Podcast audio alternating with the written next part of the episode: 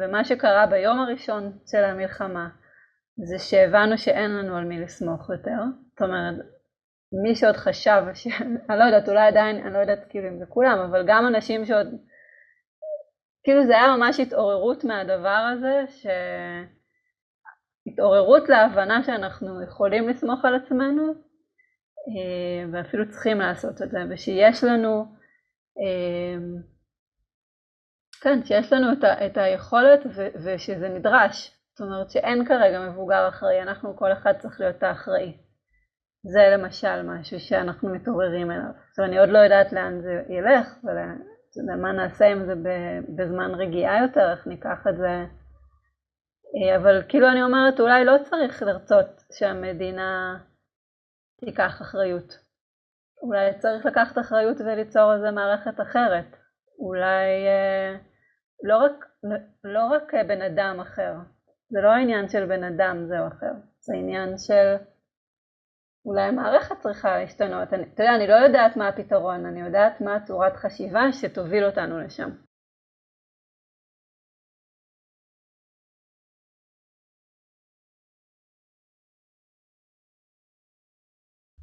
שלום לכולם ולכולן, ברוכים הבאים לפודקאסט הגמשת מסגרות חשיבה, שיחות על שינויים, על אנשים ועל מה שביניהם, והיום נמצאת איתנו מיכל פולט. שלום מיכל. אהלן. איזה כיף שיוצא לנו לעשות את הפודקאסט הזה. ממש כיף. עיתוי מעניין, אבל כיף. מה מעניין בעיתוי הזה? המלחמה. אתה יודע, תכננו לדבר, אני תכננתי לדבר על דברים אחרים. זה היה נראה לי לא קשור. ואמרת לי בכל זאת שנדבר, ויצא מעניין הדברים ש... שגרמת לי לחשוב עליהם. נדבר עליהם תכף. איך את מתחברת לרעיון הזה של הגמשת מסגרות חשיבה? וואו, אה, אתה יודע, לכל אחד יש אה, דברים שבאים לנו באופן טבעי, ואנחנו לא שמים לב שאנחנו עושים אותם, אז uh, גמישות מחשבתית זה אחד מהדברים האלה אצלי. זאת אומרת, אני לא, אף פעם לא קוראת לזה בשם, אבל זה שיקוף שאני מקבלת, שאני מאוד uh, גמישת מחשבה. Uh, וגם אני מאמינה באמת שבשביל לעבור את התקופה הזאת אנחנו חייבים להגמיש את המחשבה ולראות את כל העולם בצורה אחרת. וזה חלק מאוד משמעותי מהעשייה שלי, כאילו אני לא קראתי לזה ככה תמיד, אבל אה, זה זה, להגמיש מחשבה, לשנות תודעה, אה, להתחיל לראות את העולם אחרת. אוקיי, מעולה. אה, אבל, אבל דוגמה, את אומרת, תמיד, תמיד היית ככה, התנהגת ככה, אבל מה זה אומר ככה? מה עשית? זה אומר שבאופן טבעי אני על כל פעם איזה מאבחנת של הפרעות קשב וריכוז אמרה לי את זה, אני לא ידעתי. היא אמרה לי על כל דבר את רואה 360 של אפשרויות. אם בן אדם רגיל רואה שתי אפשרויות, את רואה בכל רגע נתון כאילו מיליון אפשרויות, וזה נכון, אני כאילו רואה על כל דבר איך אפשר לעשות אותו במלא צורות, וכמעט שום דבר לא נראה לי בלתי אפשרי. אמ, ואני כאילו פעם, אתה יודע, יש את המונח הזה של לחשוב מחוץ לקופסה, אז פעם אמרתי לעצמי שאני חושבת בלי קופסה. כאילו הבנתי שבעצם אין לי את הקופסה. אז אה, אתה רוצה דוגמה ספציפית? אה, נראה לי שאנחנו נגיע לעוד הרבה כאלה. אוקיי, בסדר. אני אחשוב. כן. אה, אני יכולה להגיד באופן כללי שזה במקום להגיד אי אפשר, אז להתחיל לשאול איך אפשר. ולהבין למה אני רוצה את מה שאני רוצה, ואז באיזה עוד דרכים אפשר להגיע לאותו למה, כאילו לאותה איכות, זו אותה מהות. לא עולה לי כרגע דוגמה ספציפית, אבל זה צורת חשיבה פשוט. הרבה פעמים אה, שיש לי איזה משהו שאני רוצה להגיד ואני לא יודע ולא זוכר אותו בדיוק, אם זה שם או... אז אה, או שזה פשוט יוצא במהלך שיחה, או שאני עושה איזשהו אה, ככה שקט עם עצמי, בלי ממש לחפש את הדבר, ואז, ואז הוא יוצא. כן. זה גם משהו שאני אוהב לעשות בתחילת הפודקאסטים, ויוצא לי מדי פעם באמת להצליח לעשות אותו, שזה רגע של שקט. איך את מתחברת לנושא של שקט? יש לך שקט? יש לי הרבה שקט, אני אוהבת שקט, בעיקר בבוקר. אמ, כל היום. אני המון כזה עם עצמי, בלי מוזיקה, בלי פודקאסטים, בלי אנשים, בלי עם עצמי, אז אני אוהבת. כשחשבתי על השאלה שלך לפני שהתחלנו, אז הבנתי שבעצם עם אנשים מאוד קשה לי להיות בשקט, מאוד קל לי עם עצמי להיות בשקט. זאת אומרת, עם אנשים יהיה לי יותר קשה לא למלא את החלל, אז שם יש לי תרגול. זהו, אבל בגדול אני אוהבת שקט, ובאמת, זה זמן נהדר באמת גם לשמוע את עצמנו וגם לתת לדברים חדשים להגיע.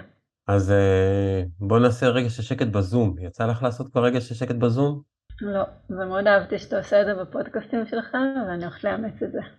אפשר לעשות פודקאסט שהוא כולו רגע של שקט. אה, אז אה, יש לך איזה עצה איך נצלח את רגע השקט בפודקאסט? האמת שמשהו שאני מתאמנת עליו בחודשים האחרונים הוא להתבונן בגוף, כאילו לנסות להבין מה התחושות שיש לי בגוף באותו רגע. אמ, כן, וזה עוזר לי להיות נוכחת.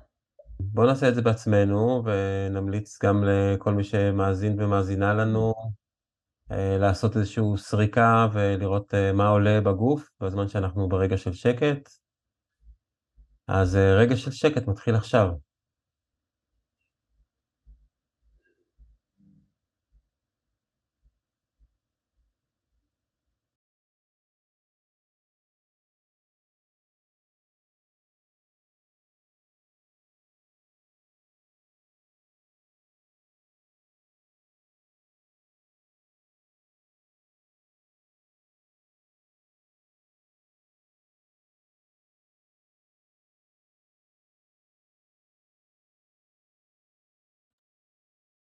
היי מיכל.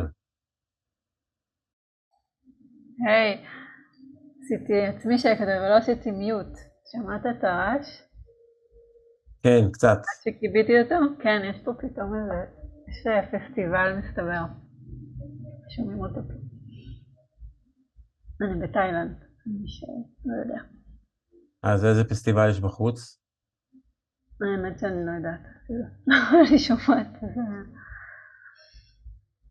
והם עוברים פה פשוט, תכף בטח יסתיים. וברגע של שקט, מה פגשת את הפסטיבל שבפנים?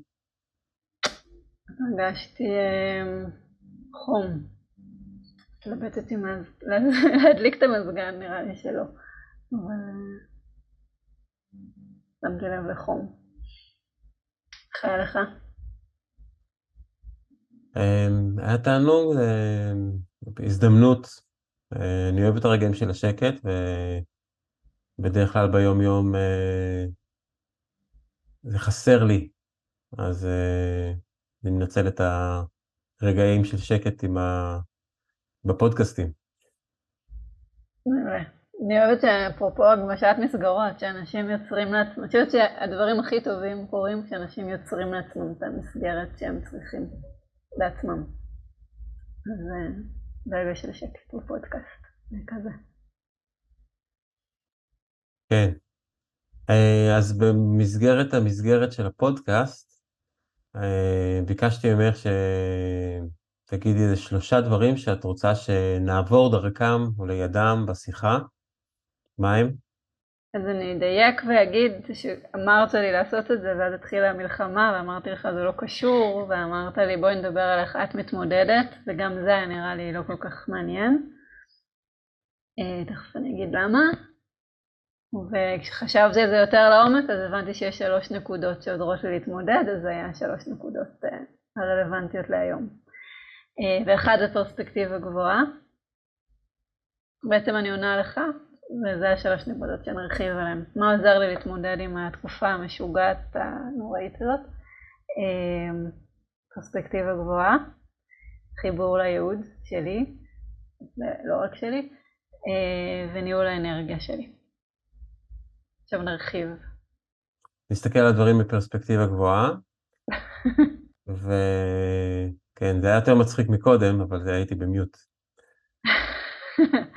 ויש משהו בלהיות אה, מרוחק מהמקום שבו המאורעות קורים, אה, מאפשר לנו לראות אה, מאיזושהי זווית אחרת את הדברים. כשאנחנו נמצאים בתוך הסיטואציה, אז אנחנו אה, בתוכה וקשה לנו לפעמים למצוא פתרון שממש ממש פשוט וקל ומיידי, אבל דווקא מישהו שמבחוץ יכול לראות ולהגיד, ובגלל זה גם מאוד שמחתי שנוכל לדבר, כי את, אה, יש לך גם את, גם את המיקום שאת נמצאת בו עכשיו בתאילנד, שאת יכולה להסתכל אה, עלינו מהצד ולהגיד איך הדברים האלה נראים, וגם אה, מתוך ההיכרות שלי איתך והדברים שלמדת ושאת מלמדת על, על הסתכלות מזווית אחרת.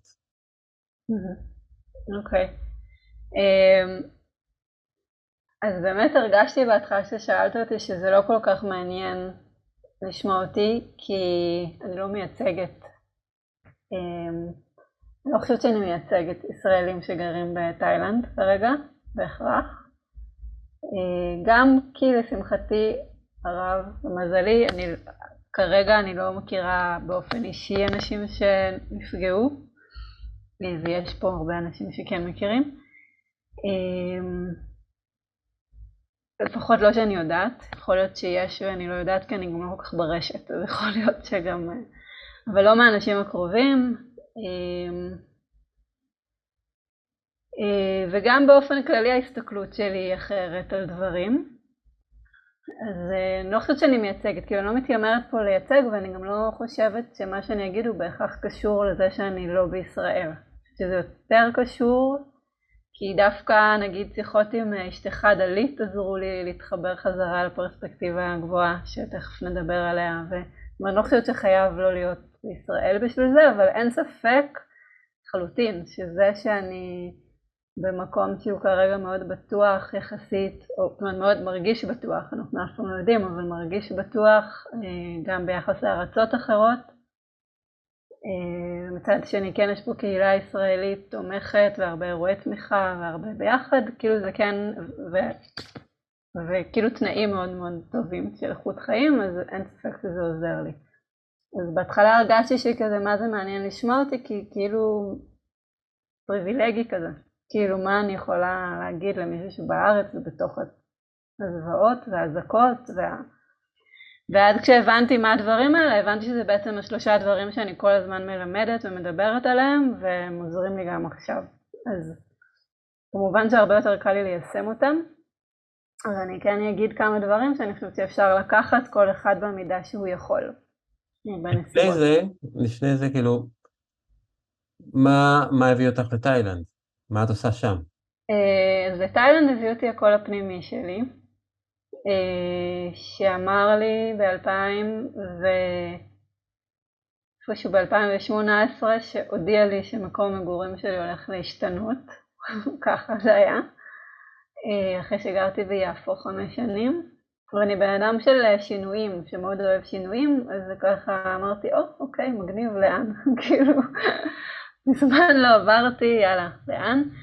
אה, ידעתי שאני רוצה ליד הים, והתחילו להגיע כזה כל מיני סימנים, אה, אני קוראת לזה איתותים על קופנגן, והיו על כל מיני מקומות. כאילו בעצם הייתי פתוחה, אמרתי, טוב, אני עוד לא יודעת לאן, בואו נראה מה...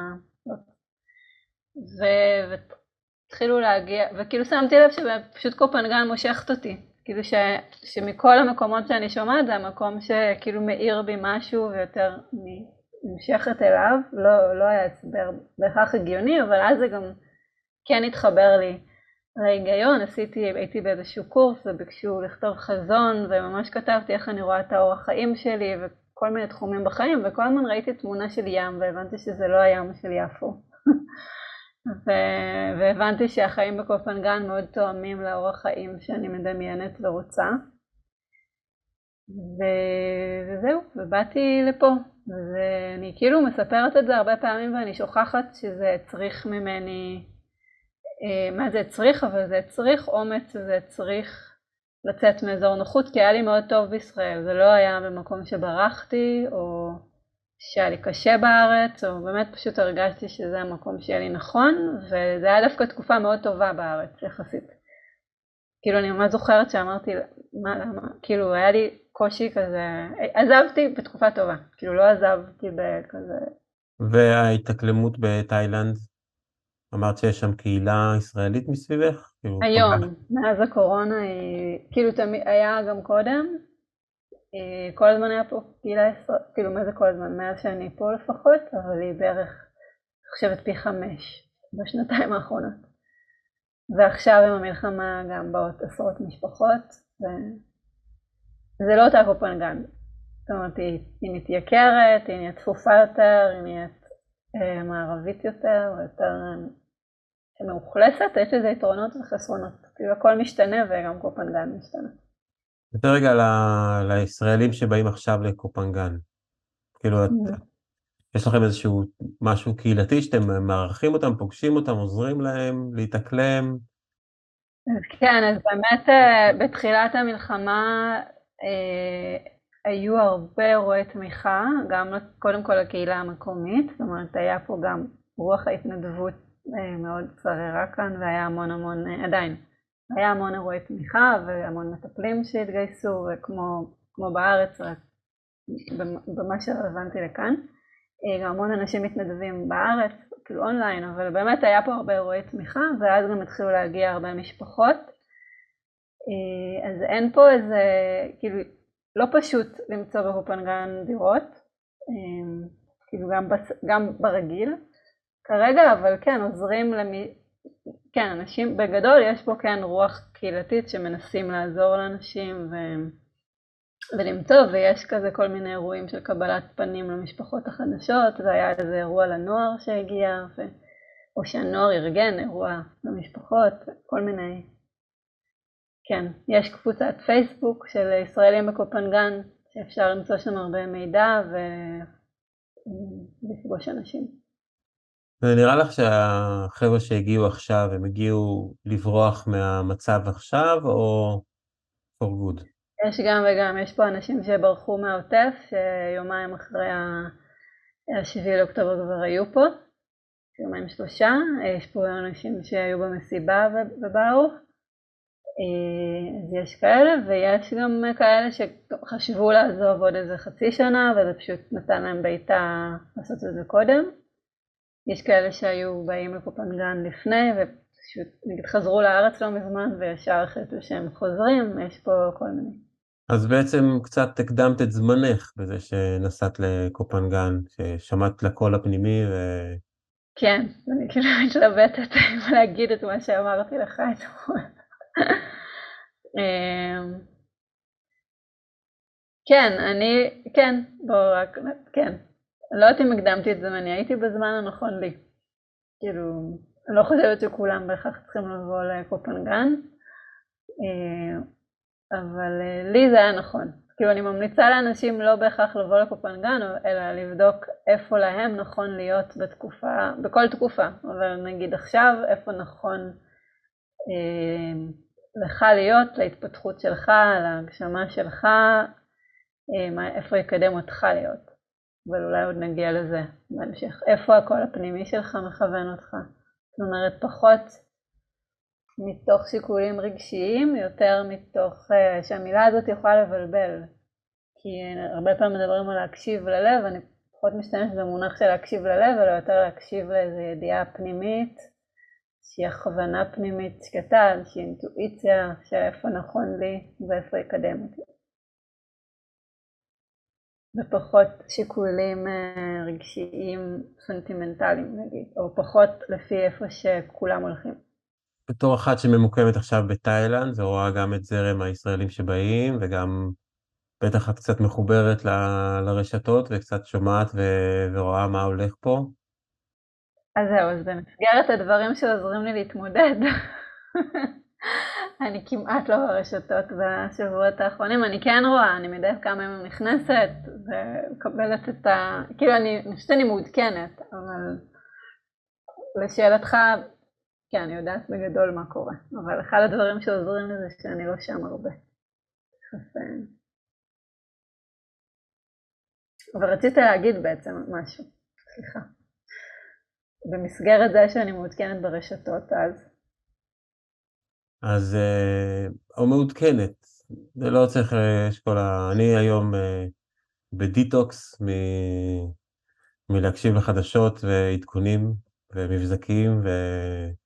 וסרטונאים, וזה מאוד משחרר לי את, ה, את הגוף, את המחשבה, משחרר לי את הזמן, את הרצון לעשות דברים. אה, אני, אה, אז, אז לי זה עוזר מאוד אה, עכשיו להתנתק, אבל הראש שלי מלא במידע והסתכלות, וגם הרבה מלל ופרשנויות של הפרשן הזה ופרשנות של הפרשן הזה, אז די מקבע את הצורת מחשבה שלי לאיך שהם ראויים ואיך שהם חושבים, כי הם מפמפמים את זה כל הזמן.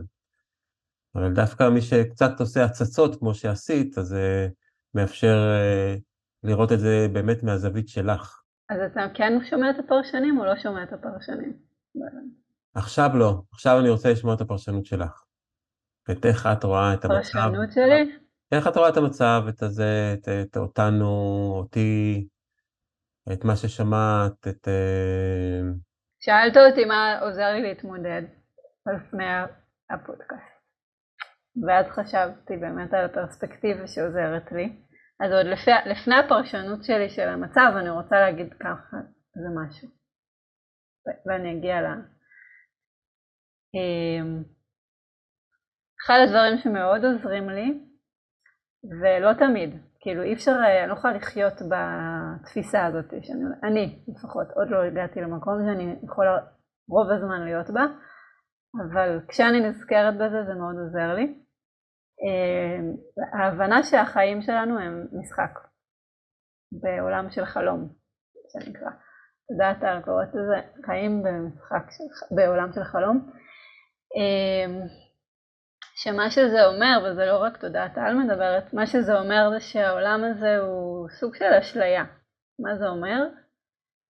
שאנחנו בעצם איזושהי ישות נצחית כל אחד מאיתנו נשמה, ישות נצחית, ואנחנו באים לזמן מוגבל, לחוויה בחליפה מסוימת של גוף, כשחקן מסוים, אה, בתפקיד מסוים, כל פעם בתפקיד אחר, וכשאנחנו פה אנחנו לא זוכרים את זה שאנחנו נצחיים וכל הדבר הזה, ואנחנו משחקים את המשחק מאוד ברצינות, כמו שאתה, אם עכשיו היינו משחקים משחק מלחמה, או רמי קוב, או... אחר כך אסטרטגיה, או טאקי, היינו נכנסים לזה ועכשיו רוצים לנצח ומתעצבנים ולמה רימית אותי ומה זה וכזה, אבל שנייה אחרי שהמשחק נגמר אתה כבר כאילו לא זוכר, אתה המשכת הלאה. אה, אז אותו דבר, אנחנו... אז לזכור שזה משחק, לזכור שגם מלחמה זה משחק, לזכור ש... שזה זמני, לזכור... אה, זה עוזר לי. כאילו זה קצת לרגע, אתה יודע, לרגעים אני מצליחה להיזכר בזה וזה מקליל. אז זה, זה קודם כל להכל. כל מה שאני אגיד בהמשך, כאילו הכל נכנס תחת הקונטקסט הזה. והמשחק הזה הוא לצורך התפתחות. ועוד דבר שעוזר לי זה, אז כאילו הבסיס של מה שאני מדברת עליו יושב על זה ש... לכל דבר בעולם הזה יש סיבה. יש סיבה גבוהה, יש סיבה שמשרתת איזושהי התפתחות. אמ, ואז מתוך זה גם למלחמה הזו יש סיבה, גם למוות של אנשים, קשה ככל שיהיה, יש סיבה. אה, זה לא קורה סתם. וברמה הגבוהה יותר של הקיום שלנו, זאת אומרת ברמה שלנו כנשמות, שבחרו לבוא למשחק הזה עם כל הקשיים שיש פה. אמ, אז בעצם גם המוות נבחר וגם אה, אנחנו יודעים שיהיה לנו פה כל מיני אתגרים וקשיים. ואפשר לשחק את זה בכל מיני רמות של קושי. אה, אבל כן יש סיבות לדברים. עכשיו כאילו אומרת דברים שאתה יודע שאנחנו יכולים לדבר עליהם במשך כמה וכמה פרקים כדי להבין אותם באמת שזה לא יישאר כזה באוויר, אז אני ככה, אני יודעת שיש אנשים שזה אולי יהיה להם כזה תלוש ולא מובן ואולי אפילו מקומם. אני ככה, אבל אני עושה מה שאני יכולה כדי להסביר את זה. אמ, אתה רוצה להגיד משהו לפני שאני אמשיך להנחה הבאה שלי? אז את אומרת משהו ש...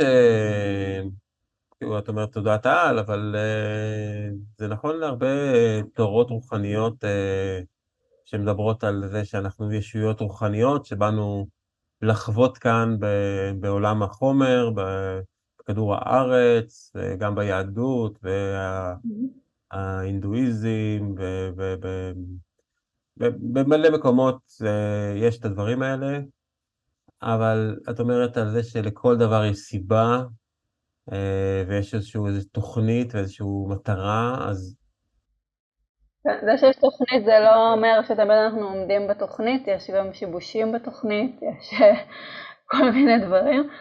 יש תוכנית ב' ותוכנית ג', אבל uh, בגדול הדברים פה הם עם איזושהי מגמה, בוא נגיד, עם איזושהי מגמה ועם איזושהי סיבה.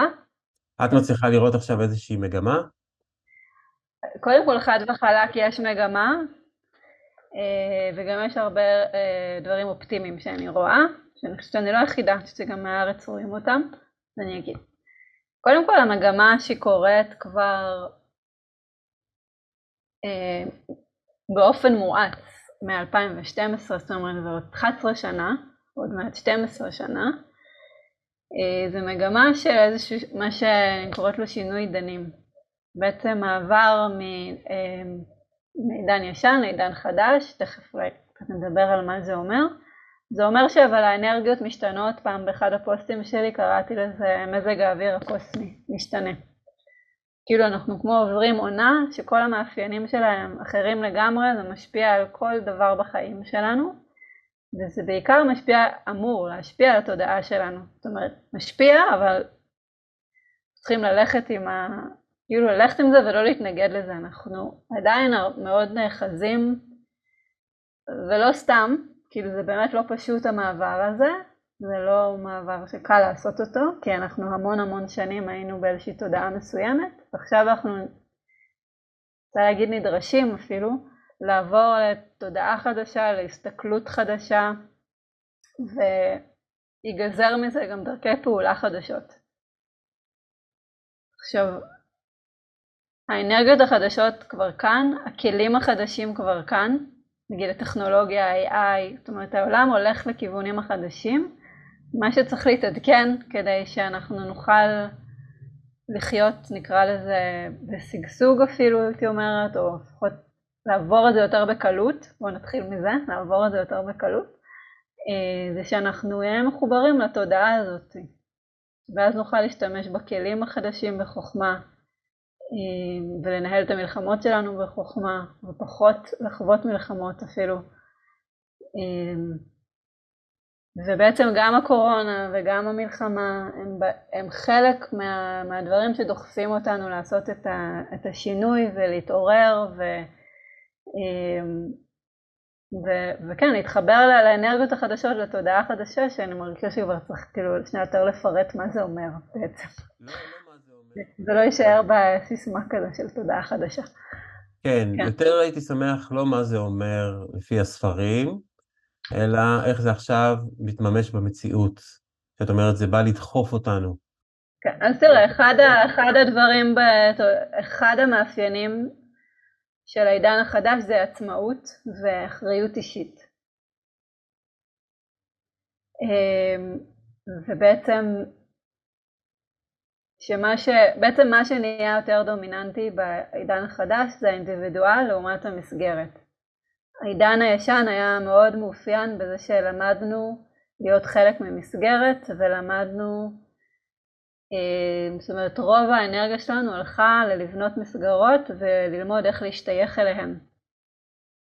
ובמסגרות אני מתכוונת על ממשלה, אה, כלכלה, בית ספר, גן, זוגיות, משפחה וגם צורות חשיבה מסוימות אה, ומתכון להצלחה ו- ואיך לאכול ואיך כל דבר בחיים זה איזושהי, כאילו גם זה מסגרת אה, מחשבה וגם זה ממש מבנה.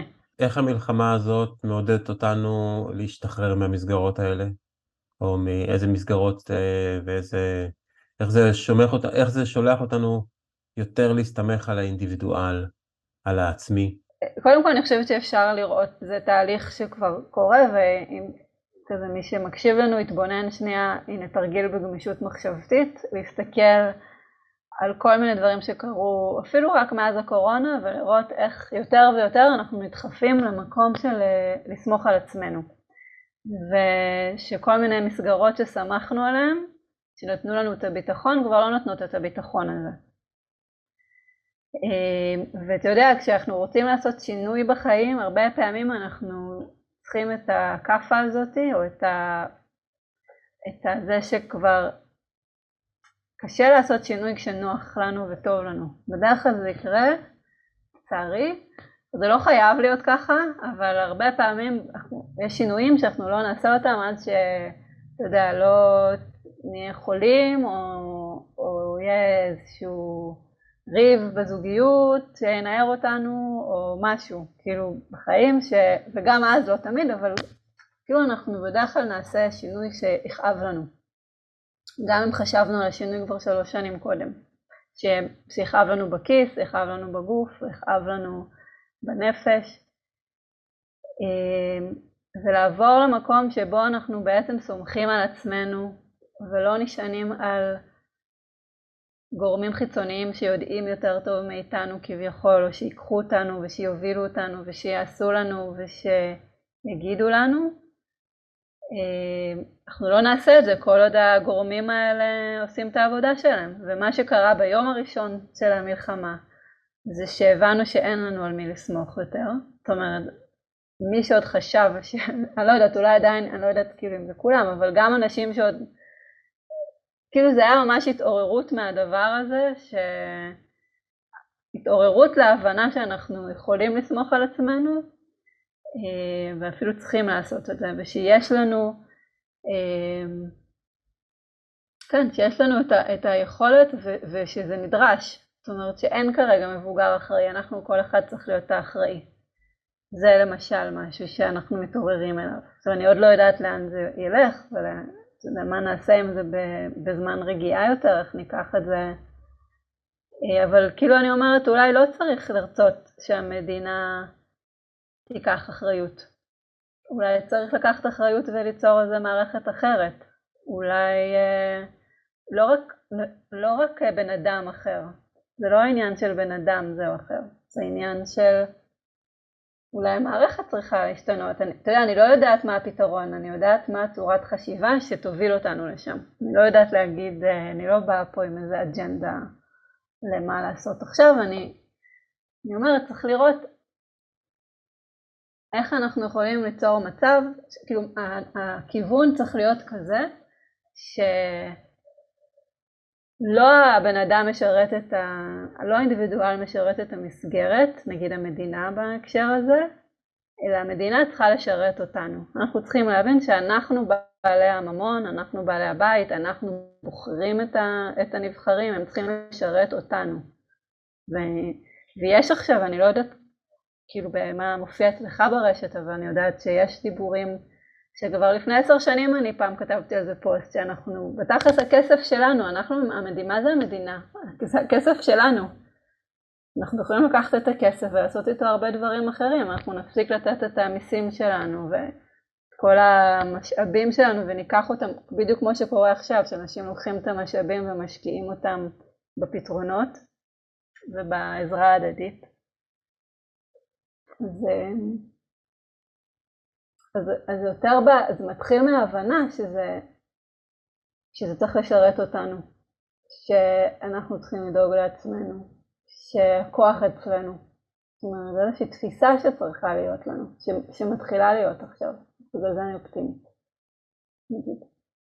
ההזמנה שלך אה, להסתכל לאיזה מקומות באמת אה, קיבלנו דחיפה לכיוון הזה של אה, העצמאות ולסמוך על עצמנו.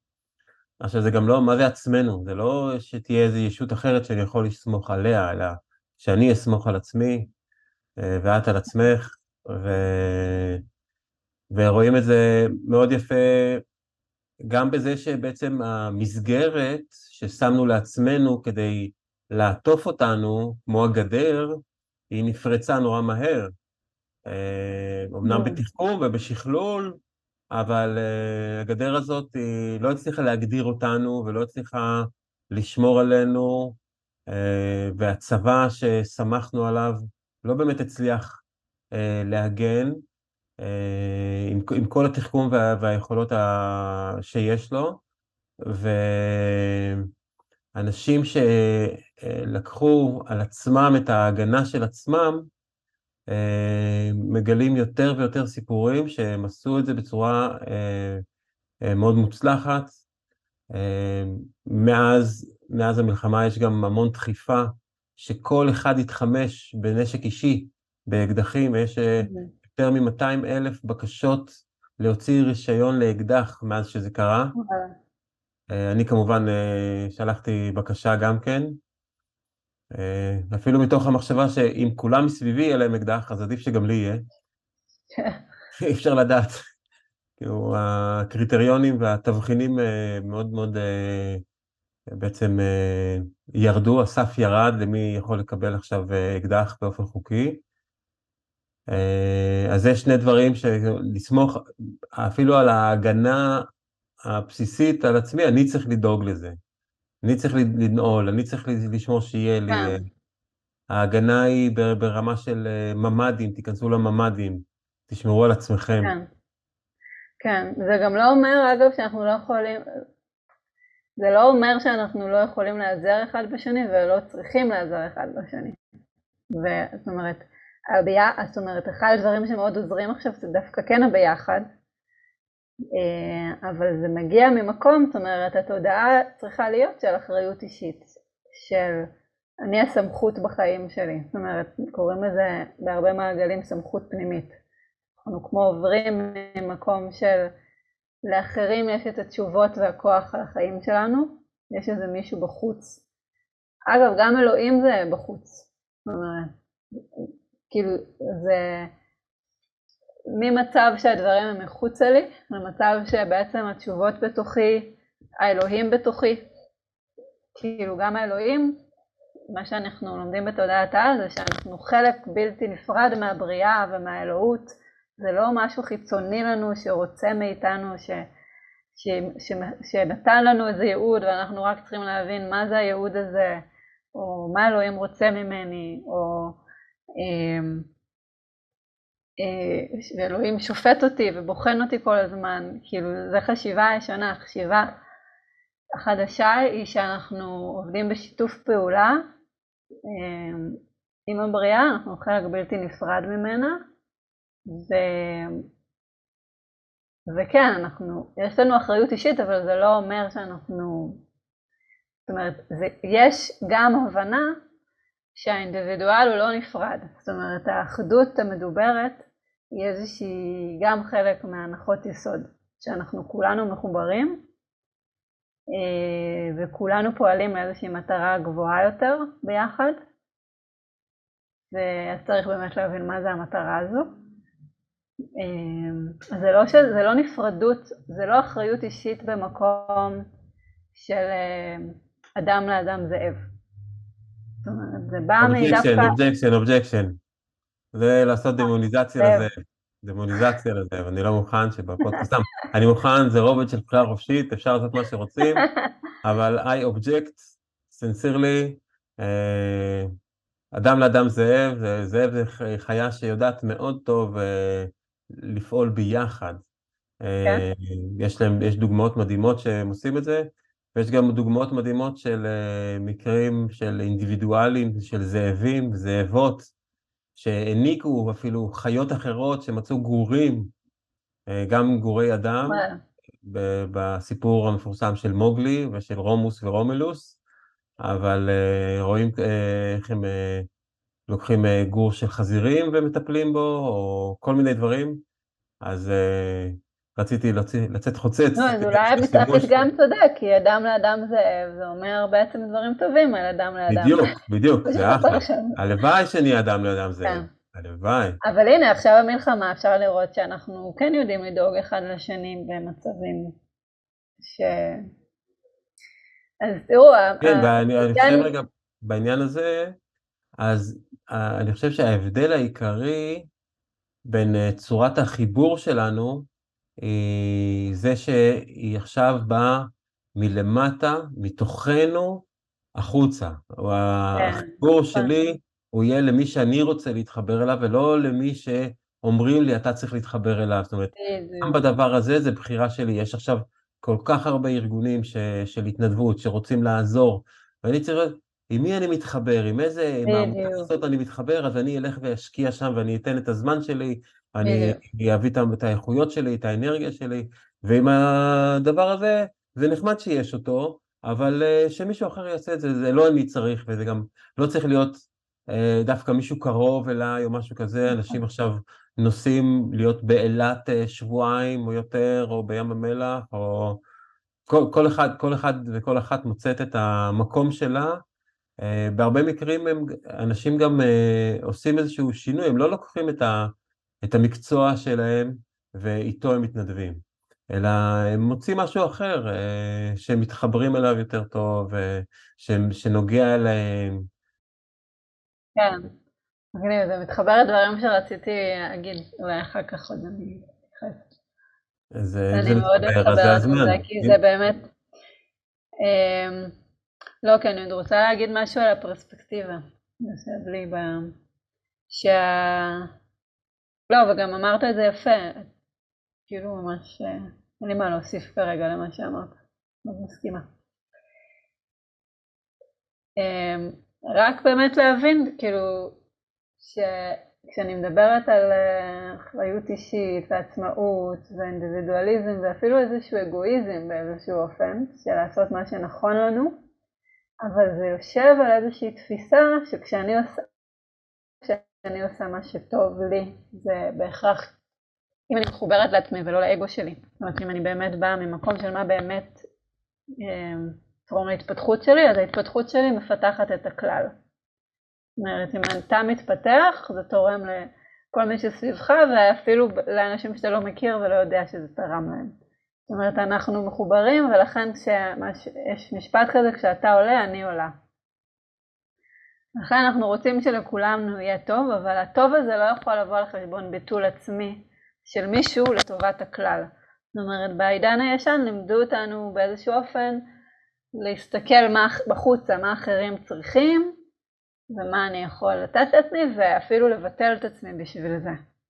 זאת אומרת, המסגרת או הכלל או החברה או המשפחה או הזוגיות או הילדים, כאילו הכל יותר חשוב ממני באיזשהו אופן. ופה אנחנו באיזושהי תפיסה של אני הדבר הכי חשוב בעולם שלי, כאילו כל אחד בעולם שלו, כל אחד מאיתנו באיזה סרט משלו בעצם. כאילו דיברתי על משחק חיים, כל אחד אה, שחקן ראשי במשחק שלו, אנחנו כאילו מלא במות משחק, כל אחד במרכז הבמה שלו, אה, ואני משרתת את המשחק שלך ואתה משרת את המשחק שלי, ו... ויש חפיפה ביניהם, זאת אומרת, יש איזושהי השקה, אבל כל אחד צריך קודם כל לדאוג לשחק הכי טוב שהוא יכול את משחק החיים שלו, אה, מתוך הבנה שמשחק החיים שלי כן משרת איזושהי התפתחות כוללת יותר, והוא לא באמת רק אני, אני זה משהו זמני, כאילו אני הוא לא באמת, אה, הוא חשוב, אבל הוא זמני. כאילו יש איזשהו משהו נצחי יותר ואנחנו רוצים כן לפחות לנסות לזכור שיש לנו את הדבר הנצחי הזה שהוא פה והוא מתפתח והוא היה והוא יהיה. זה כזה. איך, איך נראה לך שכל הרעיון הזה של ההסתכלות מפרספקטיבה גבוהה יכול לעזור להתמודדות של uh, אותם אנשים שנפגעו, אם זה במסיבה, אם זה המשפחות שלהם, עם uh, החטופים, תושבי הקיבוצים ושדרות ואופקים, איך הדבר הזה יכול לעזור?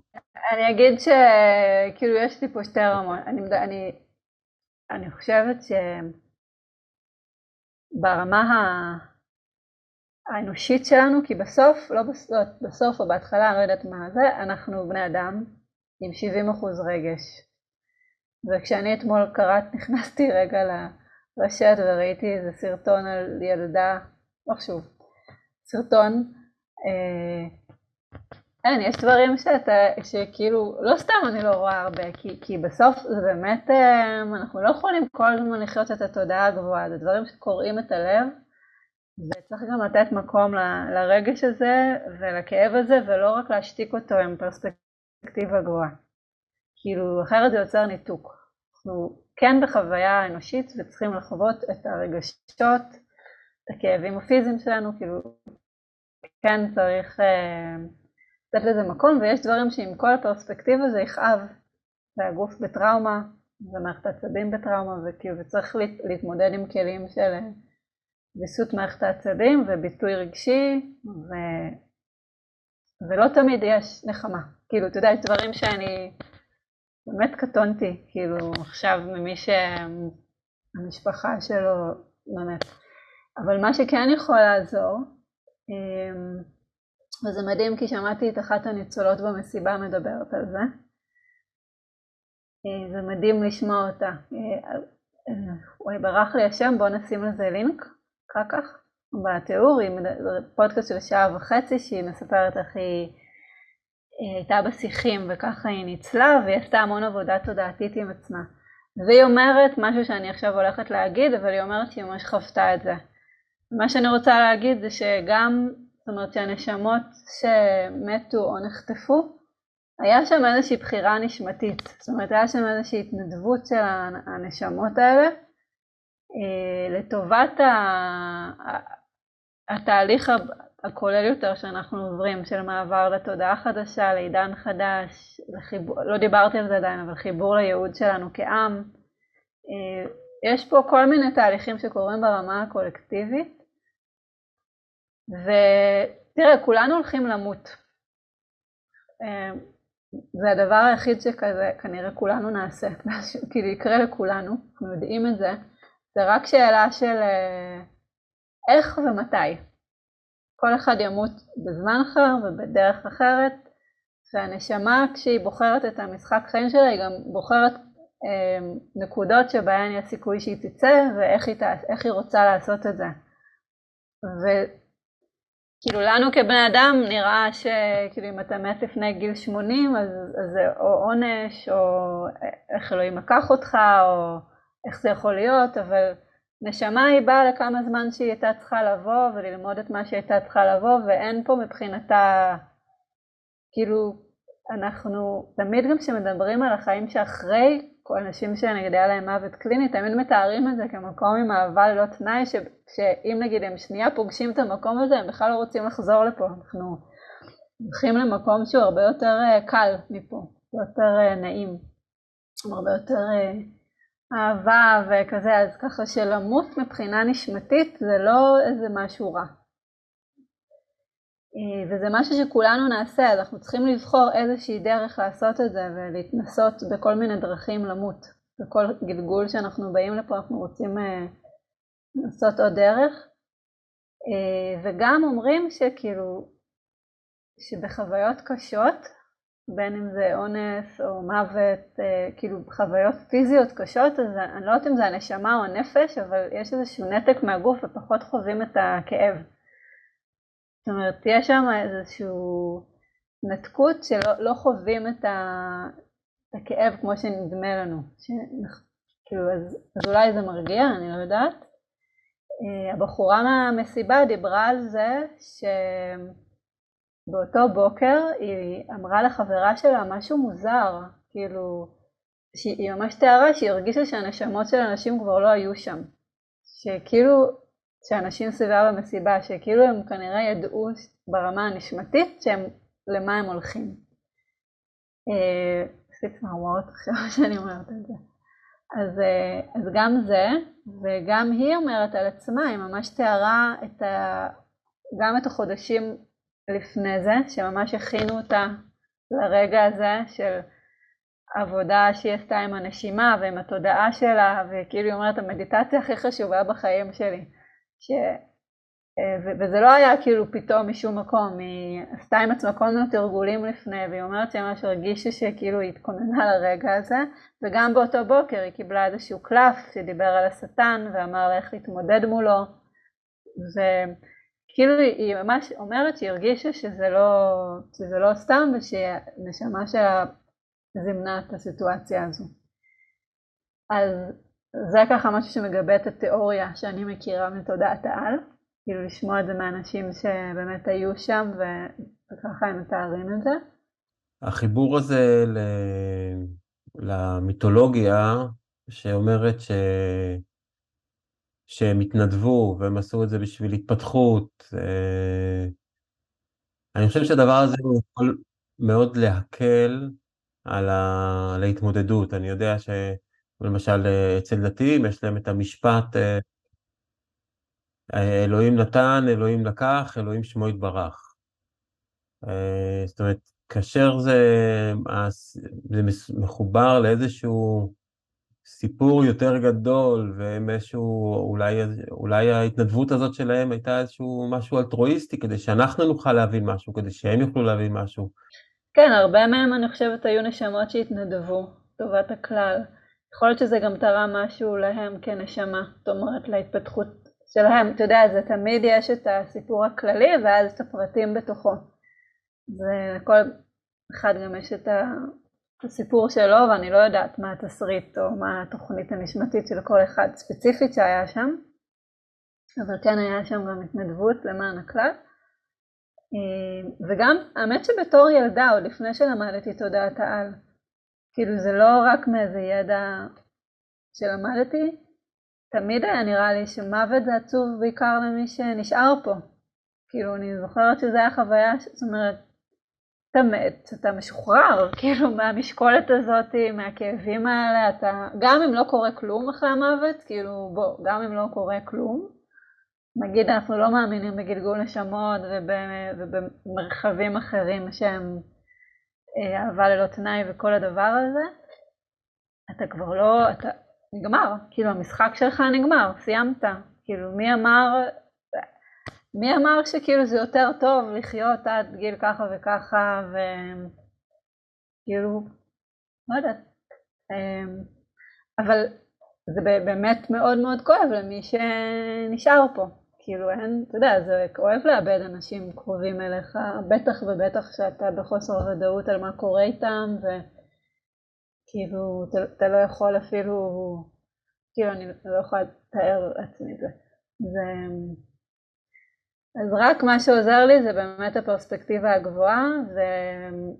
ולזכור שנשמה בוחרת לעצמה, זאת אומרת שגם אם אני לא מבינה נגיד איזשהו קושי בחיים שלי או בחיים של אנשים בחיים שלי, לזכור שכן יש שם איזושהי התפתחות שהנשמה ברמה הנשמתית בחרנו לעצמנו. ואפשר גם לראות את זה בדיעבד, הרבה פעמים אנשים שהיה להם סרטן, היה, היו בתאונה, איבדו את הרגל, אני ראיינתי לא מזמן בפודקאסט שלי מישהי שהיא קטועת רגל והחלימה מסרטן וכל מיני דברים ודיברנו על החיים כמשחק, כאילו באמת עם מישהי ש...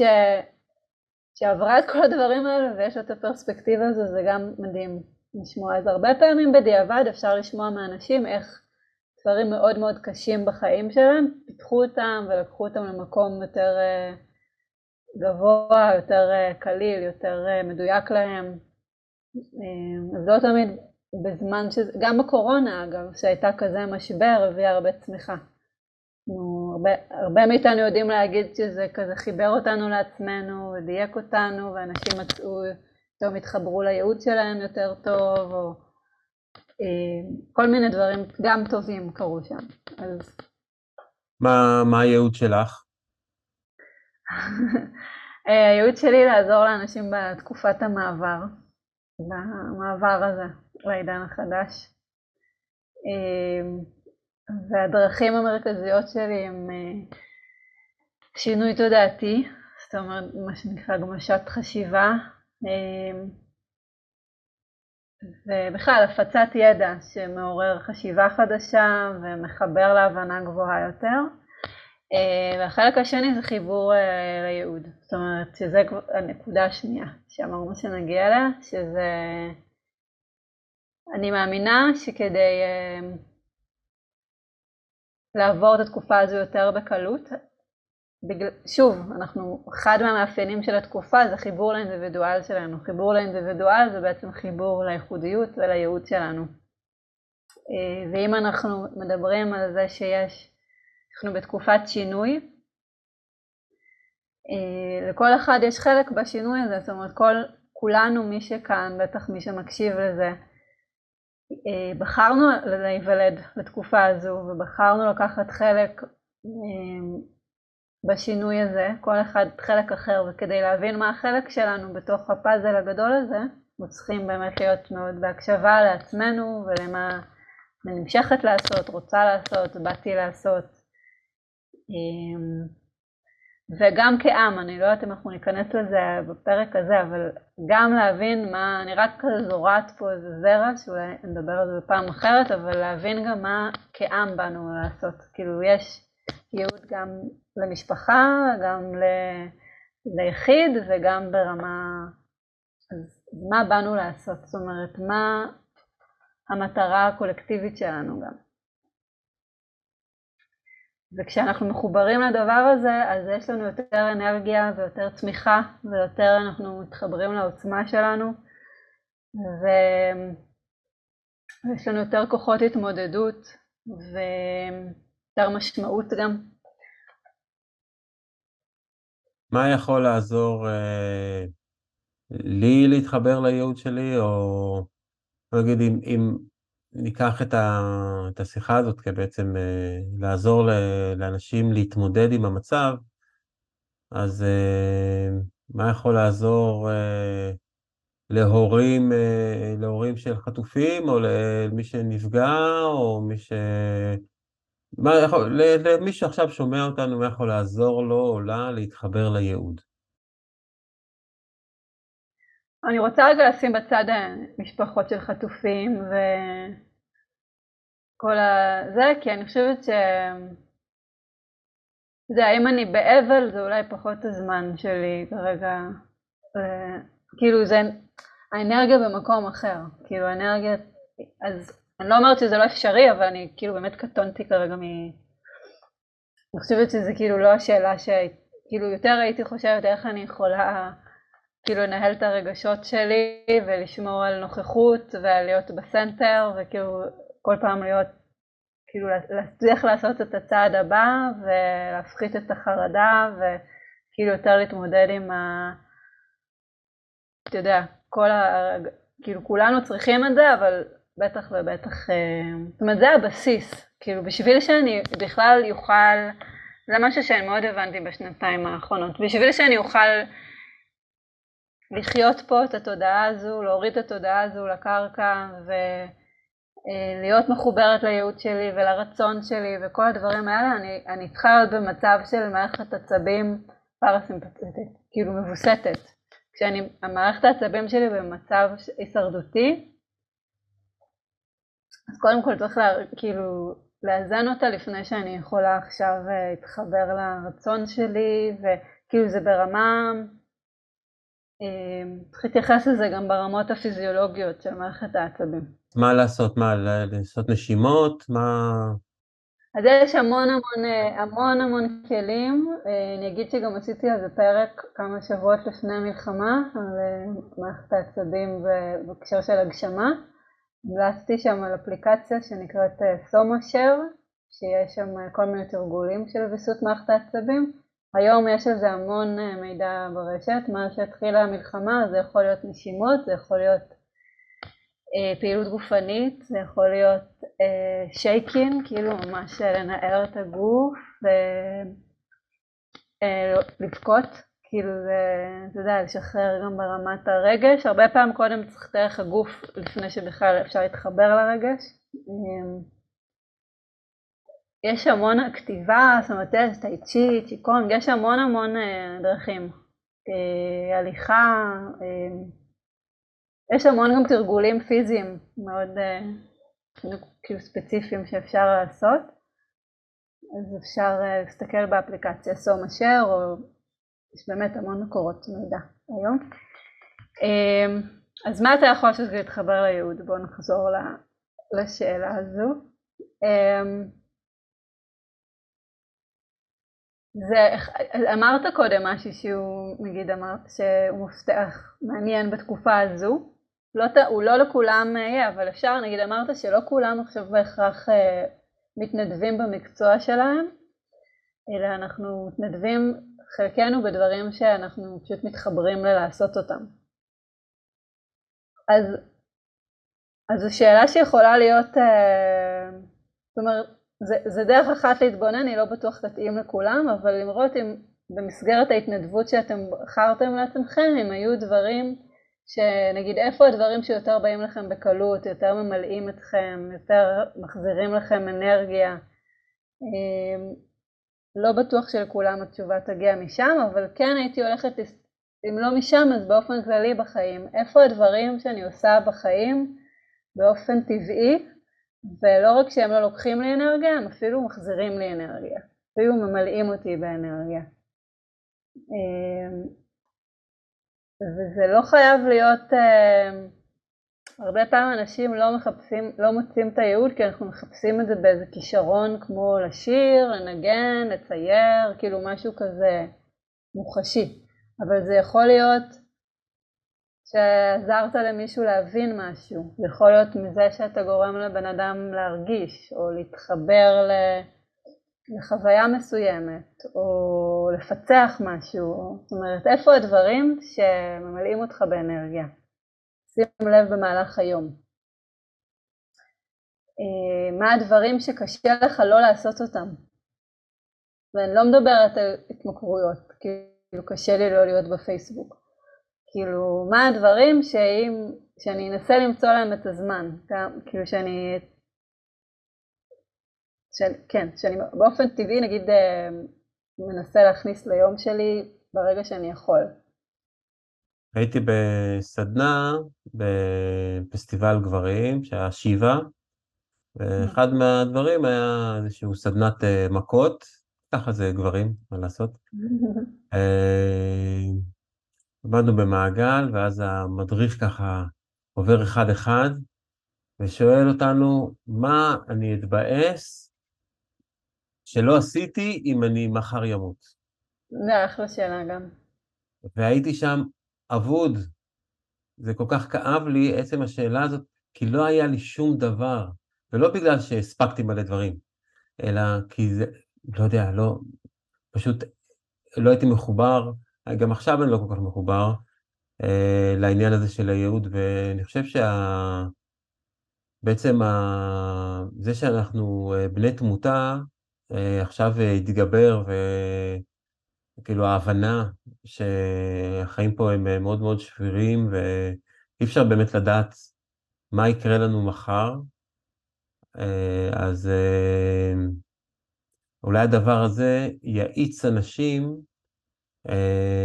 לחפש בפנים או בחוץ מה הדבר שבאמת הם באו לעשות פה, ובמקום לבזבז uh, את הזמן שלהם על, uh, על, את הזמן שלהם ואת האנרגיה שלהם על uh, דברים שהם לטובת ייעוד של מישהו אחר ופחות לטובת הייעוד שלהם. אני יודע שמטראומות, יש הרבה סיפורים על זה, על זה שאחרי שאנשים חווים טראומה, אם זה תאונה או איזשהו אובדן של מישהו, אז פתאום זה משנה להם קצת.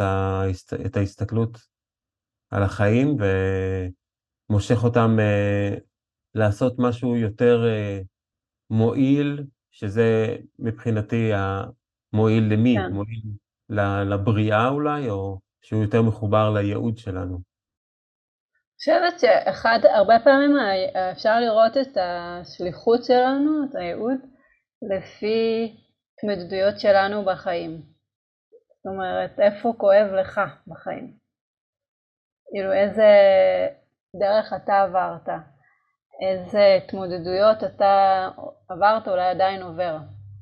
והרבה פעמים מתוך איזה מה שאנחנו עוברים, נולד הרצון להעביר את זה הלאה.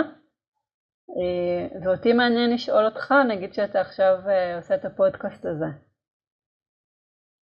אה, לא ברגע זה, איתי, אבל באופן כללי. איך, מה זה עושה לך? הכל, הכל, הכל התכנס כדי שאנחנו נוכל לדבר בכלל, הכל, כל המערכת הזאת, כל ה... אה,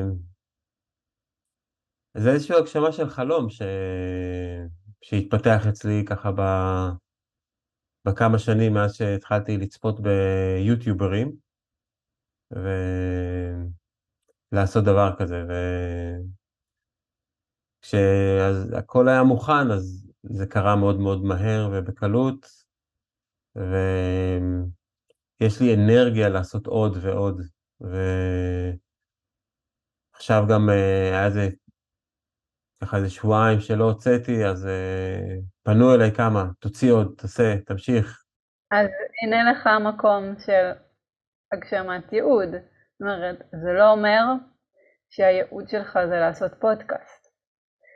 הייעוד שלנו הוא יכול לבוא לידי ביטוי בהרבה צורות ודרכים והוא גם מתפתח והוא יבוא לידי ביטוי בעוד צורות.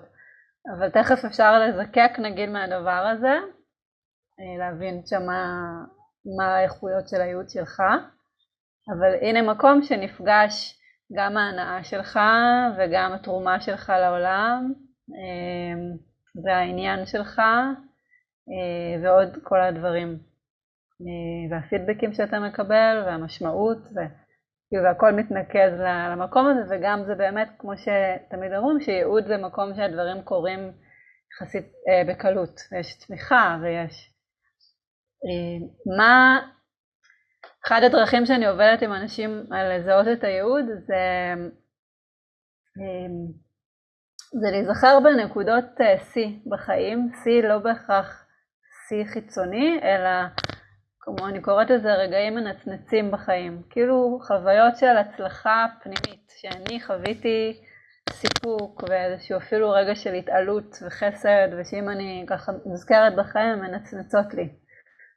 אמ, רגעי אור, יש, שם הרבה אור בעצם, ואז אפשר מהרגעים לנצח זה לא אומר שזאת הייתה עשייה שאני צריכה לשכפל, אבל אפשר ללמוד מה היה האיכויות שם, מי אני הייתי שם, מה רציתי להביא מעצמי ו, ולהבין מה המהות. והמהות הזאת זה מה ש... זה מה שבעצם, ככל שאנחנו יותר במהות הזו, אנחנו יותר יכולים להיות בייעוד ולעשות את זה בעוד כל מיני צורות. אז אם ניקח את הפודקאסט כרגע מנצנץ, או אפילו אולי תרצה רגע לחשוב על אה, פרק מסוים שיצאת ממנו הכי בכזה, לא צריך להגיד מי, אבל רק ככה איזה פרק שזוכר במיוחד לטובה, שיצאת ממנו בהתרוממות. תנסה אולי להיזכר מה היה שם, איזה, מה הדבר שגרם לך את הסיפוק, את האושר. אחד הפרקים שמאוד uh, עשה לי את זה, זה היה שיחה עם uh, חן, חן בנדרלי, שהוא סיפר שבעקבות מוות של, uh, אני חושב של גיס שלו, הוא פתאום התעורר והבין שהוא uh, בסטייה מוחלטת ממה שהוא אמור לעשות, הוא עזב את הדברים שהוא עשה והתחיל לאמן, ו... אה, לעשות, אה, לעזור לאנשים בהתפתחות, אה, בהתפתחות שלהם, ואז אני שואל כזה, יש לו מסר לעולם, והוא אומר, כן, מה שחשוב זה שאנשים באמת יקשיבו, והוא רוצה, אם, הוא, אם אפשר, שישמעו אותו יותר, וזה יעזור לעוד ועוד אנשים להתפתח. וסיימנו את השיחה, ממש התחבקנו וליוויתי אותו החוצה, זה בדרך כלל לא קורה, ואני מלווה אותו ויושבת, מדברת איתו באוטו וזה, ואז הוא נוסע ואני ככה עם תשוקה עזה להוציא את הפרק באותו ערב. בדרך כלל זה גם כן, היה לוקח יום-יומיים, ובערב אני שולח לו, טוב, תשלח לי את הטקסט שאני אוכל להעלות את הסרטון, אומר לי, תשמע, אני בדיוק באיזה שיעור, בוא נעשה את זה מחר. אמרתי, לא, אני רוצה עכשיו, תן לי איזה משהו, אני יוצא מזה, יוצאתי מהפייסבוק, הוצאתי כל מיני דברים, שלחתי לו, זה בסדר? הוא אומר, כן, זה בסדר. פרסמתי את הפרק הזה, הוא הספיק לראות אותו ולקבל עוד כמה תגובות, ובאותו ערב הוא נפטר. אז... אה, באותו ערב?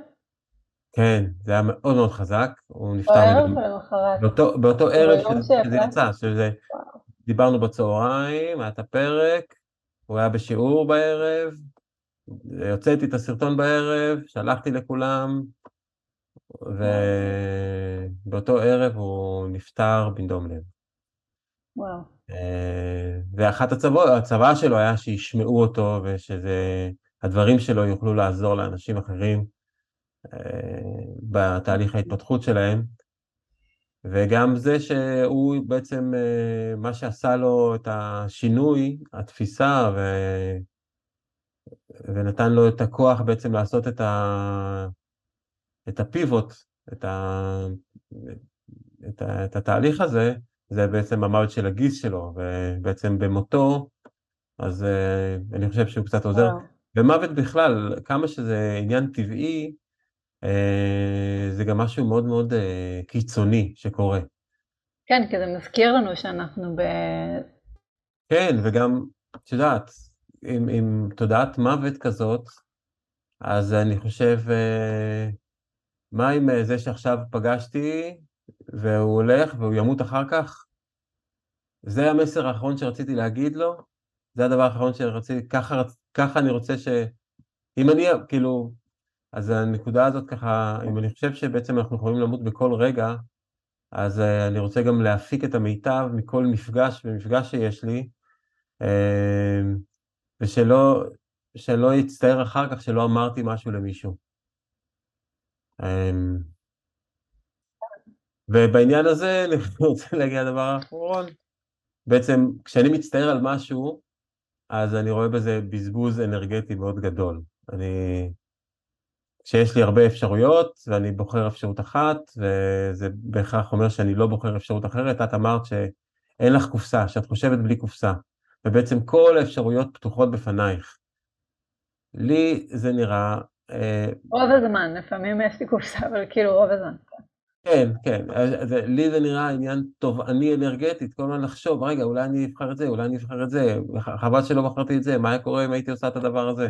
נכון, זה מאוד, זו התמודדות אה, לא פשוטה שיש לי, כאילו זה עודף גמישות, היא, אתה יודע, זה חלק מה... אתה יודע, אנחנו באים, כל החוץ שלנו יש לה את הצד החיובי והשלילי, או את הצד כאילו קוטב חיובי וקוטב שלילי, אז יש לזה מתנות, זה המון יצירתיות, וזה גם יכול לשגע, כאילו באמת, אה, אתה יודע, לפעמים זה מאוד מאוד מציף מרוב שאני יכולה, יש לי מיליון רעיונות כל הזמן ומלא אפשרויות לאיך לממש את כל אחד מהרעיונות. איך לנהל את זה, זה חלק מהעבודה שלי בטח. אבל בואו נחזור רגע אליך, למקרה הזה שהוא באמת וואו, זה בלתי נשכח, אבל אתה יכול לזקק משם אם אנחנו שנייה בעניין להבין מה הייעוד שלך, תגיד, כתרגול, כי ביקשת איך אפשר. אז אמ, הייתי שואלת אותך, בתוך הסיטואציה, כי יכול להיות שאם לי הייתה קורית את אותה סיטואציה, גם ברור הייתי מספרת על זה וזוכרת את זה, אבל יכול להיות שהתשובה שלי לשאלה שאני עומדת לשאול אותך הייתה אחרת מאשר התשובה שלך. כאילו, מה היה לך שם חזק במיוחד, או מה אתה מרגיש, מה נתן לך, שאלתי אותך מה היה הפרק שאתה מרוצה ממנו, זאת אומרת שיש לך שם תחושת סיפוק וחסד, והעלית את המקרה הזה. מעניין אותי א' אם בתוך הפרק היה את זה, או רק בעקבות הדבר הזה, אבל גם מה, אם אתה יכול לשים את האצבע על מה הדבר שגרם לך שם את הסיפוק. אה, אה, אז אמרתי שבעצם אה, זה קרה כבר בפרק, הרגשתי את זה, זה היה חיבור מאוד מיוחד, בגלל זה גם היה שם את כל האנרגיה הזאת שהוציא אותי החוצה, ואת החיבוק הזה, ואת החיבור הזה שהיה. אז זה, זה בעניין הזה. ומה גרם לך בתוך השיחה? מה היה שם בתוך השיחה ש... אני חושב שאיזושהי הזדהות עם הדבר שהוא עבר, אה, עם האיש שהוא, עם מצד אחד הזדהות, מצד אחד אה, קנאה ורצון אה, והשראה שקיבלתי. זה, זה הדברים. קנאה זה רגע שמאוד מעסיק אותי בכלל. קנאה? כן, כן. קנאה זה אחלה מצפן לזיהוי הייעוד שלנו. אפשר להשתמש בו. לא מהמקום ההשוואתי, מהמקום של אה, מראה של איזה איכויות, שוב זה בסוף איכויות. מה האיכות שאני רואה בבן אדם הזה שמעוררת בי קנאה. כי נגיד אני יכולה לקנא במישהי שהיא מצחיקה והיא אה, בטוחה בעצמה והיא, לא יודעת, מגשימה את עצמה ואני לא כל כך אקנא בחוש הומור, זה לא עניין אותי, עניין אותי נגיד הביטחון. ואז אני אומרת, אני גם רוצה ביטחון. כאילו, מה מתוך האיכויות שאתה מזהה, כאילו, מה הדבר? כמו שאני שואלת אותך מה הדבר שיצר לך סיפוק, אז גם מה הדבר שגורם לי את הקנאה. וזה אומר שזה משהו שכנראה קיים בך באיזשהו אופן, ואתה אולי רוצה לתת לו יותר מקום בחיים, אולי לא מעז. ובדרך שלך, אנחנו לא רוצים כאילו לחקות מישהו אחר או לעשות את זה כמוהו, וזה יכול כאילו באמת להפוך להשראה למשהו שאני רוצה ולא מעז לעשות.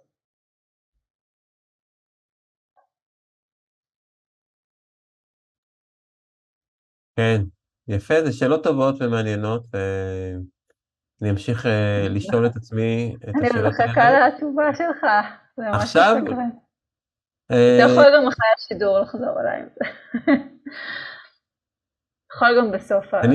אני פשוט אה, אהיה עם השאלה הזאת, אני אתן לדברים האלה להיות... אוקיי. עכשיו אני... אני יותר רוצה לשמוע אותך. אוקיי.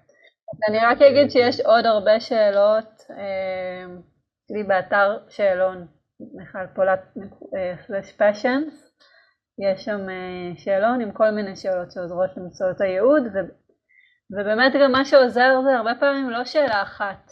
חשוב לי להגיד את זה, כי נגיד השאלה ששאלו אותך בשיבה, אתה אומר זה לא חילץ ממך איזושהי תשובה. יכול להיות שזה לא חילץ ממך תשובה כי אתה כבר עושה פודקאסט. יכול להיות שאם הייתי שואלת אותך את השאלה בזמן שעוד לא היית עושה את הפודקאסט, אז היית אומר אם, לא, אם אני לא אעשה פודקאסט אני ארגיש כאילו איזה החמצה. או אולי אם הייתי מנסחת את אותה שאלה בניסוח אחר, היית מגיע לאיזה משהו. אז כל אחד מאיתנו גם מתחבר לשאלות אחרות ומפרש אחרת, אז בשאלון יש עשרים ו... לא, פחות, אבל יש כל מיני שאלות שהן מכוונות לאותה מקום, וגם מה שעושה את זה זה לא שאלה זו או אחרת, זה המכלול. כאילו לראות איזה דברים חוזרים על עצמם ואיך אני מחברת את הנקודות. זה לא בהכרח כאילו שאלה אחת שאני אשאל אותך ותביא לך את התשובה, מבין? כן, יש גם, יש גם את העניין שזה לא רק השאלות ששואלים, זה גם ה... ההזדמנות שיש לנו בעצם אה, לתהות ולחשוב על השאלה הזאת. אה, בעניין הזה אני מוצא את הנושא של שיחה מאוד עוזר, כשאני צריך לשוחח איתך ולתת לך את התשובה על השאלה הזאת, אז פתאום זה מאלץ אותי לחשוב על הדבר הזה ולהגות בו, ושגם הדברים שאני כן. אומר יהיו אה, מובנים באיזושהי צורה ובאיזשהו אה, קו מסוים, ולא בלופים שהמחשבה שלי, אני יכול לקרוא את השאלה ו... ופתאום כן. לחשוב, רגע, המכונת כביסה עובדת או לא עובדת? אבל כן. אז זה לא רק השאלות שיש, אלא גם איזושהי פלטפורמה שיכולה לעזור, אז אני מאוד אוהב שיש לי עם מי לדבר, בגלל זה יש לי גם את המעגל גברים וגם את הפודקאסט הזה, ובכלל זה משהו שאני אוהב לשוחח עם אנשים ולפגוש אותם, אבל אפשר גם לכתוב דברים, אפשר גם לדבר אל הקיר, לעמוד בבית ולדבר נכון. בקול רם, זה גם כן משהו שעוזר, וגם איתך אני משוכנע שאפשר לעשות את זה, נכון? כן, כן, ואני רוצה להגיד, כאילו גם רוצה להגיד לך שאתה מוזמן להרהר ואז לחזור אליי עם התשובה, גם אחרי הפרק, אבל uh, רוצה להגיד שגם הרגע של שקט, או אפילו הרבה רגעים של שקט, זה גם חשוב, זאת אומרת התשובה היא גם, אתה יודע, זה לא שאלון, נגיד גם השאלות ששאלתי אותך עכשיו וגם השאלות בשאלון, זה לא שאלון של לענות עליו בחמש דקות, גם עכשיו כאילו אני לא באמת מצפה שאת... כאילו זה שאלות שמצריכות שנייה גם הרהור, ולפעמים התשובות יגיעו דווקא שאתה תהיה פתאום במקלחת, או בנסיעה, או ברגע של שקט, או... ולכן חשוב לתת לנו את המקומות של השקט בחיים, כדי שפתאום התשובה גם תוכל להגיע ממקום אחר, ולא רק מההיגיון. וזה עוד כלי לאיך למצוא את הייעוד. אני רוצה רק להגיד במשפט, שזה... בעצם הרבה מהתשובות, זאת אומרת, כששואלים אותנו את השאלות האלה, כשאני שואלת אותך את השאלות, יכול להיות שעולות לך תשובות, ואתה אומר, לא, זה לא זה. לא זה. כאילו, זה לא... זה לא ייעוד. אתה יודע, אולי עולה לך איזה משהו ואתה כזה, לא, לא, לא, כאילו מחפש איזה משהו אחר שיעלה, יש איזו ציפייה שיבוא איזה, לא יודעת מה, להקים בית יתומים, וסתם עולה לך לדבר עם אנשים, ואתה כזה, טוב, מה הקשר לדבר עם אנשים? זה לא ייעוד. מה קשור לדבר עם אנשים? לחפש עכשיו איזה משהו. אז כאילו הרבה פעמים אנחנו מאוד בשיפוטיות כלפי התשובות שמגיעות, כי אנחנו בציפייה, אפרופו הגמשת מחשבה. אנחנו מקובעים על איך זה אמור להגיע, איך זה אמור להיראות, איך זה אמור... אה, או שיש לנו כל מיני אה, פחדים, כאילו אני אומרת, אה, מה, אי אפשר להתפרנס מזה, זה לא יכול להיות זה, או, או מה יחשבו עליי אם אני אעשה את הדבר הזה, או זאת אומרת, יש שם כל מיני התניות, בגלל זה אנחנו, הבסיס הוא שאנחנו צריכים ללמוד להגמיש את המחשבה שלנו, ובעצם לראות דברים בעוד דרכים ולא להיות מקובעים. אז זה, זה כזה כלים שלובים, של מצד אחד לשאול את השאלות ומצד שני לפתוח את ה... לפתוח ל... ולאפשר לתשובות להגיע, בלי להיות באחיזה על אה, משהו מסוים שאנחנו מצפים. ו- ו- ולדבר מול עוד בן אדם, אני חושבת שהיתרון של זה, במיוחד מול בן אדם שמבין את העניין של ייעוד והדבר, ולא רק, בכלל, לשבת מול בן אדם שהוא לא שם את המגבלות שלך, של, שלו עליך, יכול לעזור לך כאילו לראות קצה חוץ שאולי לא ראית. כאילו אולי לך זה נראה נורא... הרבה פעמים אנשים מבחוץ, לטוב ולרע, אבל נגיד בהקשר של לטוב, יכולים לשקף לנו דברים אה, הרבה פעמים יש דברים, התחלתי את השיחה מלהגיד שנגיד גמישות מחשבתית זה משהו שאנשים הרבה פעמים אמרו לי ואני לא ראיתי על עצמי, כי לא ידעתי מה זה לא להיות עם גמישות מחשבתית. אני לא יודעת, היום אני יותר פגשתי אנשים כאלה אז אני יותר מבינה את זה, אבל לא ידעתי מה זה שאני רואה רק אופציה אחת. לא הבנתי שלא כולם חושבים אה, כמוני, כאילו. אז המקומות שהם בייעוד שלנו זה המקומות שאנחנו לא מבינים ש... שהדבר הזה מיוחד בנו, שנראה לנו שכולם כמונו וזה לא, ו... וזה לא, כאילו זה המקומות שלנו בהם נורא בטבעיות ואנחנו לא מבינים שלא לכולם זה קל, לא לכולם זה בא בטבעיות. ולכן שיקוף של אנשים אחרים מראה לך, יכול להראות לך את הייחודיות שלך, את הדברים ש... שהם לא מובנים מאליהם. זה כיף לשמוע את הדברים האלה. אמ, גם אמרת שיש את האתר שלך, שאפשר בעצם אה, להגיע אלייך כן. דרכו, ו... את הפודקאסט, הזכרתי כמה פרקים ממנו. מה השם של הפודקאסט? הגשמה בעולם החדש. מעולה, נשים כישורים בתיאור של הסרטון ושל הפרק, נשים כישורים, ותוכלו להגיע למיכל פולט באופן אה, ישיר. עוד דרך שדיברת עליה, על אה, נושא של יעזור להתמודדות, זה בעצם לווסת את האנרגיה שלנו.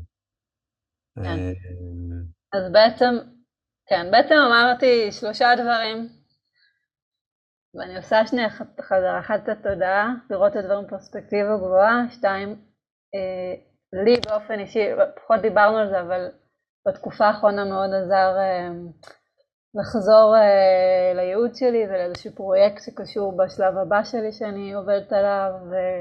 ובהתחלה זה היה נראה לי לא קשור ואז הבנתי את הקשר של זה למה שדיברנו um, וגם, אז גם בגלל שכאילו זה נותן לי משמעות ו...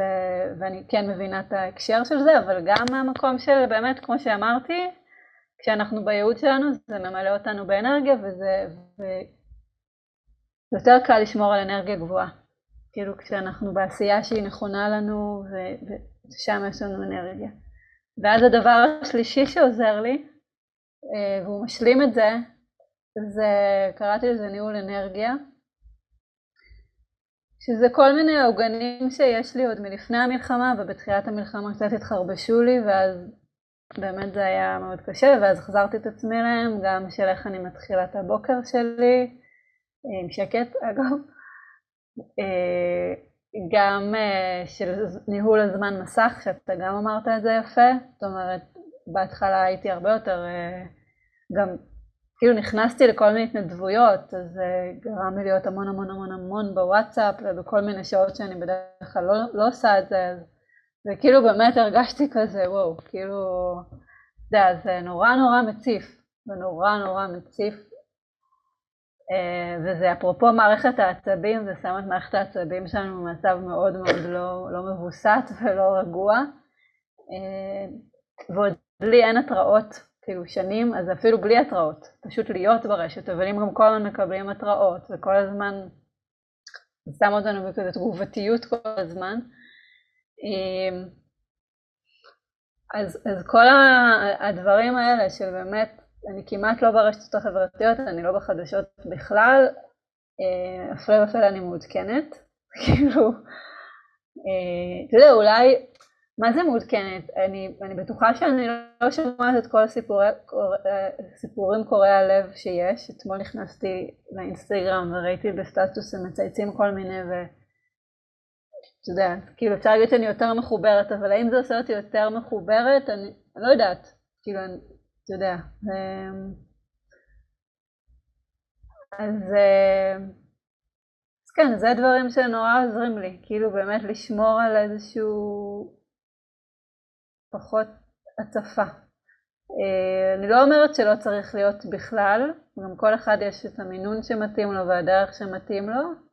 לי אישית זה מאוד עוזר אה, לא להיכנס לרשתות ולאפליקציות על הבוקר, לא להיות עם אה, התראות, כאילו לבחור מתי אני נכנסת, לבחור לאן אני נכנסת. וזה תהליך, זה לא שאני כאילו תמיד באיזה 100% אה, ניהול של הדבר הזה, כמו שהייתי רוצה, אבל אה, זה, זה הרגלים שאפשר אה, ליצור אותם, וכדאי, והם מאוד עוזרים לשמור על איזושהי יציבות פנימית ושקט, ו... ומקום שממנו אפשר להגיב למציאות בצורה יותר איתנה. לישון טוב, לקום טוב, ללכת לישון באיזשהו רוגע, לקום עם איזה חיבור לעצמנו, עם אולי, כאילו, יש לי המון מה להגיד על שגרת בוקר ושגרת ערב, וזה כאילו נושאים שאני נורא אוהבת לדבר עליהם, אבל כל אחד גם ימצא את הדרכים שלו. ו... מה, תתארי קצת את שגרת הבוקר שלך? או, איזה כיף, אבל לא דיברתי על זה. אה, אז כרגע, בתקופה האחרונה אני מתעוררת אה, ויוצאת למרפסת ויושבת על הספה, אני כרגע גרה מול הים, אה, ואני שותה את המים שלי, אני מלכת לשתי כוסות מים בבוקר, אה, וזה זמן שקט, שאלת על שקט, זה כאילו זמן שאני ככה בבהייה, והרהורים, וזה תלוי איך קמתי, אם קמתי עם שקט, או אם קמתי, לפעמים אני כאילו אכתוב גם, לפעמים אני יוצאים, אני משתדלת משתדלת כאילו יותר מהר להתחיל עם תנועה בתקופה האחרונה. תמיד אני בתהייה אם אני כזה רוצה ישר ללכת ולעשות הליכה, או כן שנייה לתת לעצמי רגע לשבת, אז כרגע אני נותנת לעצמי להתעורר לאט, ואם אני רוצה, לפעמים אני כותבת טיפה, ואז אני הולכת לעשות uh, הליכה, או לפעמים כל מיני תרגולים כזה, גם שייקין, uh, או נשימות, או תלוי, כל מיני דברים של כזה רגע להיזכר שיש לי גוף ולהתחבר אליו. אה, והליכה, אה, לפעמים יותר רגועה, לפעמים אני עושה, יש פה איזה מסלול שיש בו איזה טיפוס, אז כזה לפעמים זה יותר עם כוונה כזה לממש התחזקות ולפעמים זה... אה, ואז אני עושה לי במחשב בדרך כלל כתיבה של מה שלומי, קודם כל, איך אני מרגישה, ואז מה, מה אני רוצה לעשות היום, כאילו איזשהו מיקוד של היום, של המשימות. אני כותבת שלושה דברים טובים, לפחות. אמ, ואם אני, ויש ימים שאני נורא מוטרדת, נגיד משהו שאני אוהבת לעשות כשאני מאוד מוצפת זה לכתוב ממש כזה מה מטריד אותי, אפילו בבולטים, כאילו ממש תלונות, לא, לא להתבייש, להתלונן, כאילו לתת מקום רגע לתלונות, ואז אני אומרת מה הייתי רוצה שיהיה במקום, ואני ממש לוקחת כל משפט ואומרת, אני לא עושה את זה כל יום, אבל אני עושה את זה, כשאני עושה את זה זה, זה אחלה כלי. אז אני שואלת את עצמי מה הייתי רוצה שיהיה. כאילו, מה הרצון שלי, ואז אני כותבת מה כבר יש לי. נגיד, מה כבר... אה, לא ספציפית מה יש לי בחיים, אלא נגיד אני לא אוהבת את הבית שלי, מה הייתי רוצה? הייתי רוצה להרגיש ככה וככה בבית, ואז מה כבר יש לי בבית, או מה כבר יש לי לטובת הדבר הזה, או מה כבר טוב בבית. טוב. כאילו לא כזה בכללי מה טוב בחיים שלי. אמ, זהו, ואז אני בדרך כלל מתחילה, עושה איזה סשן של עבודה בריכוז, כאילו בלי אפליקציות, בלי כזה עבודה ממוקדת, אני כרגע פרויקט של לעבוד על האתר החדש שלי. ואז לפעמים אני עושה לי איזה קצת ספורט אחר כך, כאילו בהפסקה, בארוחת בוקר. זהו. יפה, ואז בשמונה בבוקר, אה, נשמע מהמם, איזה שגרת בוקר מקסימה ומעוררת השראה. לפעמים אני עם פיג'מה, אבל אה, עד שעה מאוד מאוחרת. רק ש... כן. טוב, שיהיה... עוד יותר מעורר השראה, עוד יותר. עובדת לי פה. אמ, אבל זה משתנה, זה משתנה, אבל זה בדרך כלל מתחיל עם השקט הזה, כאילו עם הלשתות מים ולהיות רגע עם המחשבות שלי, ובדרך כלל זה יכלול מתישהו לכתוב, אה, ובדרך כלל, ואני משתדלת שזה בשנה האחרונה שזה יותר יכלול גם פעילות גופנית, כאילו יותר גם אה, פיזית. לקראת סיום, אני אשמח לדעת אם יש עוד משהו שהיית רוצה להגיד ולא אמרת, חשוב לך לומר. אז אני רוצה להגיד שאני בקרוב פותחת מועדון, אני לא יודעת בדיוק מתי הפרק יתפרסם, אבל זה ממש אוטוטו. שיהיה בו שיחות ומפגשים אה, שבהם נרחיב על כל הדברים שדיברנו פה, גם על ניהול אנרגיה ושגרת בוקר ושגרת ערב אה, וגם על תודעת העל ותודעה גבוהה אה, ולראות את החיים פרספקטיבה גבוהה וגם על חיבור לייעוד וזהו, יהיה כל מיני מפגשים גם שאני אנחה וגם שאחרים ינחו ו... וכל מיני מפגשי חיבורים כדי, כי אני באמת מאמינה שלכל אחד יש דרך ייחודית משלו, וזה לא אומר אבל שצריך להיות לבד, ושיש הרבה כוח ל, ללעבוד ביחד ובשיתופי פעולה ובסביבה של אנשים שמעצימה ועוזרת לך להתחבר פנימה ולזכור את התודעה הגבוהה ו... ולמצוא את השיתופי פעולה המדויקים ופשוט להיות uh, ביחד. אז uh, מוזמנים.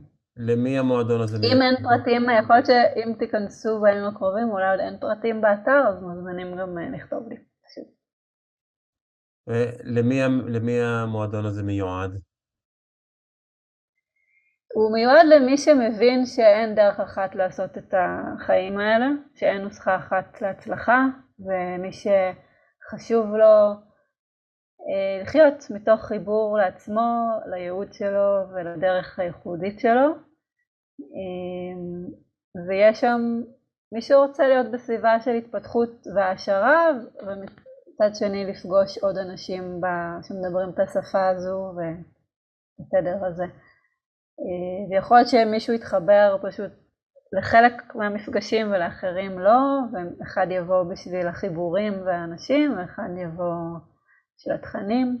אה, אבל זה כן, זה מיועד לאנשים שהם אנשי שינוי אני קוראת להם, שמבינים שיש פה שינוי, שאפילו אולי שהם מרגישים שהם רוצים לעזור לאנשים בתהליכי שינוי והתעוררות וחיבור פנימי, אה, שהם בעצמם עדיין גם מדייקים את הדרך שלהם והם פשוט מבינים שלא חייבים להיות בזה לבד. זה גם ככה מאתגר אה, ואפשר להיות בזה ביחד.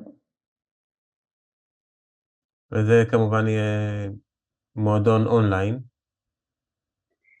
זה יהיה מועדון אונליין, אבל uh, ב vision שלי יהיה גם מפגשים בכל מיני מקומות בארץ ואפילו בעולם.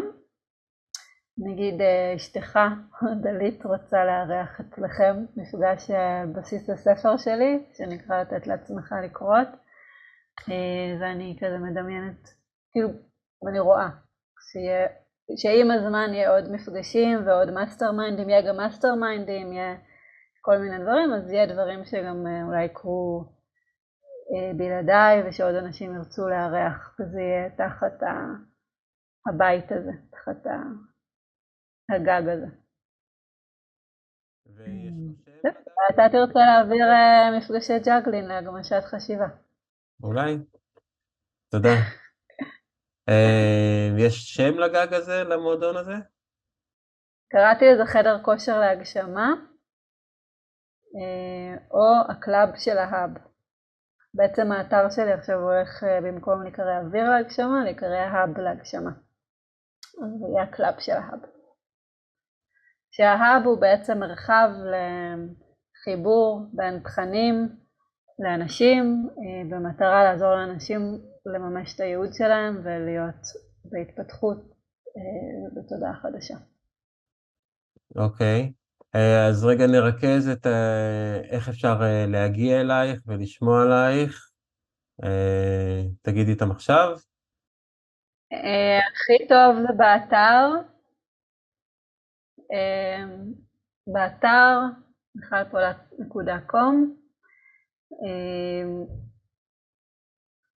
ובתקופה האחרונה אני כאילו לא כל כך הייתי ברשתות החברתיות, למרות שנראה לי שבקרוב אני אחזור, אז אפשר למצוא אותי גם באינסטגרם, פה מיכלי, בפייסבוק במיכל פולט, אה, נשים לינקים, אה, אבל הרבה פעמים אני שולחת עדכונים בקבוצת הוואטסאפ שלי, אז אה, אולי נשים לינק גם אליה. שם זה כזה גם במלחמה, היה לי הכי זמין, כל פעם שאני רואה איזה משהו שבא לי לשתף, או בעצמי יש לי איזה מחשבה, זה המקום הכי נוח לי כרגע. והניוזלטר ובוואטסאפ זה הכי, הכי זמין כרגע. והפודקאסט שלך? וגם יש את הפודקאסט, שאני אחזור להקליט בו בקרוב. אחרי שאני מעלה את האתר, אני חוזרת אה, להקליט שם. כן, אז הוא נקרא, אמרנו כבר, הגשמה בעולם החדש. מעולה, אז יופי. Um, עוד משהו לפני שנסיים? אה, אולי יש עוד מישהו שאת חושבת שיהיה טוב שאני אדבר איתו או איתה בפודקאסט הזה? כן, אה, יאיר לוי, רציתי לך כבר.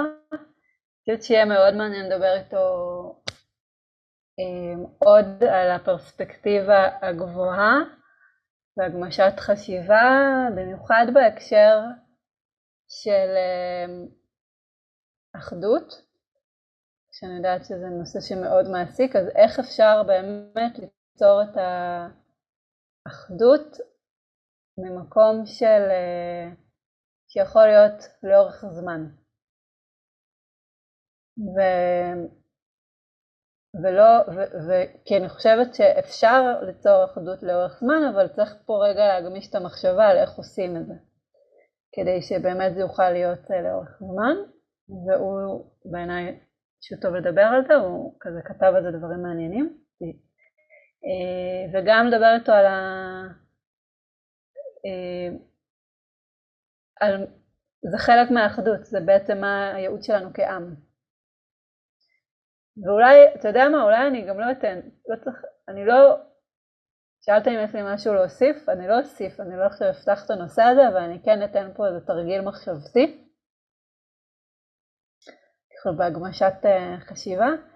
ואני אגיד שאם דיברנו על, אה, אני עושה סיכום של דברים שכבר אמרנו, דיברנו על עצמאות ואחריות, ודיברנו על זה שהייעוד, אפשר למצוא אותו בדרכים, בדברים שבאים לנו בטבעיות, בדברים שאנחנו מקבלים עליהם הרבה פידבקים טובים, בדברים, אה, כן, בדברים שבאים, שיש לנו הרבה אנרגיה עליהם. אז קחו את כל הדברים האלה ותנסו לראות איפה הייעוד של העם שלנו נמצא. כאילו מה הדברים שכעם, שאומרים על, על יהודים שבא לנו בטבעיות, שקל לנו, שיש לנו שם הרבה תמיכה, אמ, וגם איך אפשר, טוב, בלי עוד, זהו, רק כזה. לא אוסיף כרגע. אה, ויאיר הוא בן אדם מעניין לדבר על זה. כאילו, גם בלי מילים גדולות של ייעוד וזה, פשוט במילים מאוד, אה, מאוד בקרקע. יופי, אז אה, גם אה, תחברי אותו אליי ותתני לו את המספר שלי ולי את שלו, ואני מקווה שנעשה גם את השיחה הזאתי. חיבורים אני אוהבת לעשות. כן, והכיוון הזה שאמרת, ל... לחשוב מה... מהפרט אל, ה... אל הכלל. אה, זה מעניין, זאת אומרת, איזה ה... הייחוד שלנו כן. דרך הייעוד האישי. כן, שימו בצד את מה שאמרת על האחריות אישית וזה, לא כי זה לא נכון, זה כי רציתי להוביל מזה למשהו אחר שבסוף לא אמרתי, אז פשוט מה לנו כיהודים בא בטבעיות, מה אומרים עלינו הרבה, מה הפידבקים שאנחנו מקבלים, מה הדברים. לחשוב על זה, לא חייב להבין את התשובה, רק ככה להרהר בזה. מעולה, מעולה. אה, אני מאוד נהניתי לשוחח איתך. תודה. גם אני. אה, אם יש למישהו שאלות או רוצים, אה, תרגישו חופשי לכתוב לי ואשמח לענות. מעולה, מעולה. מסר אחרון לאנושות? כן, להקשיב לאנרגיה שלנו, אני חושבת שאמרת את זה מאוד יפה, זה היה גם המסר שלי. אה, להקשיב למה, לאן האנרגיה הולכת בטבעיות, לא מהמקום של... אה, זאת אומרת, לאן היא הולכת בטבעיות וגם אנחנו מתמלאים שם. לא הולכת בטבעיות לפייסבוק ואני אחר כך גמור, אלא לאן היא הולכת בטבעיות ואז אני מתמלא, כי זה מה שגם מוביל אותנו לייעוד שלנו. אז בעצם האנרגיה שלנו זה הדבר הכי חשוב שיש לנו, לשמור על האנרגיה שלנו גם ב... בכל הרמות. אז uh, do more of what uh, makes you energized. מעולה. אז עכשיו גם uh, זה יתאים גם לדוברי אנגלית. זה השלב הבא. לגמרי. כן, טוב.